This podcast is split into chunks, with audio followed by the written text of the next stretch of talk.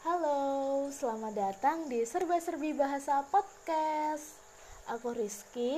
Kali ini aku akan berbicara tentang mengidentifikasi struktur teks cerita sejarah.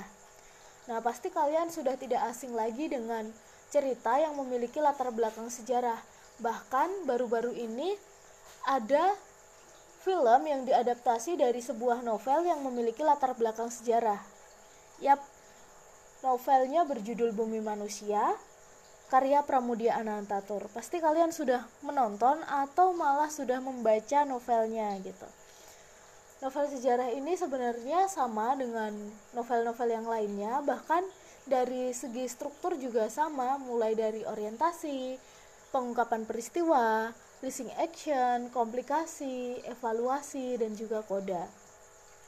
Oke, untuk lebih jelasnya, kita akan bedah satu persatu mulai dari struktur yang pertama yaitu orientasi atau biasa juga disebut dengan pengenalan situasi cerita. Di mana pada bagian ini pengarang mulai memperkenalkan setting cerita baik waktu, tempat maupun peristiwa.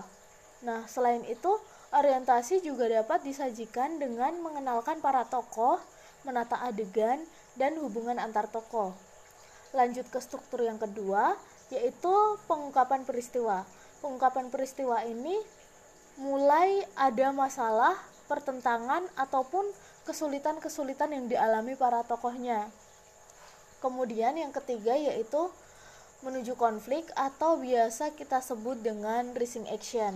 Nah, di rising action ini mulai terjadi peningkatan perhatian kegembiraan, kehebohan, ataupun keterlibatan berbagai situasi yang menyebabkan bertambahnya kesukaran tokoh. Jadi di sini e, lanjutan dari struktur yang kedua, di mana struktur yang kedua itu baru mulai pengenalan-pengenalan masalah, tetapi di e, struktur yang ketiga di rising action ini masalahnya udah mulai bertambah banyak nih, mulai ada masalah A, B, C gitu. Kemudian e, di puncak konflik atau biasa kita sebut dengan komplikasi ini adalah bagian yang paling mendebarkan di uh, baik cerita maupun film gitu.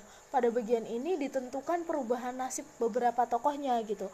Bahkan di sini juga menentukan apakah tokoh tersebut berhasil menyelesaikan masalahnya atau malah gagal nih gitu. Kemudian lanjut ke struktur yang kelima yaitu penyelesaian Penyelesaian ini disebut juga dengan evaluasi ataupun resolusi. Nah, sebagai akhir cerita, pada bagian ini berisi penjelasan ataupun penilaian tentang sikap maupun nasib-nasib yang dialami tokohnya setelah mengalami klimaks. Nah, pada bagian ini sering dinyatakan wujud akhir dari kondisi ataupun nasib akhir yang dialami oleh tokoh utama. Nah, ini udah akhir akhir dari cerita.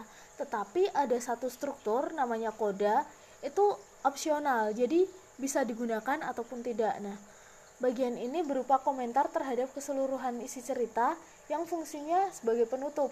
Komentar yang dimaksud bisa disampaikan langsung oleh pengarang atau dengan mewakilkannya pada seseorang tokoh. Hanya saja tidak setiap novel ini memiliki koda seperti yang saya bilang di awal tadi bahwa koda itu opsional gitu Bahkan novel-novel modern itu lebih banyak menyerahkan simpulan akhir ceritanya itu kepada para pembacanya. Jadi para pembaca itu bebas gitu, e, bisa menebak-nebak apakah ini nanti bakal happy ending ataupun bakal sad ending gitu. Jadi kita diberikan kebebasan.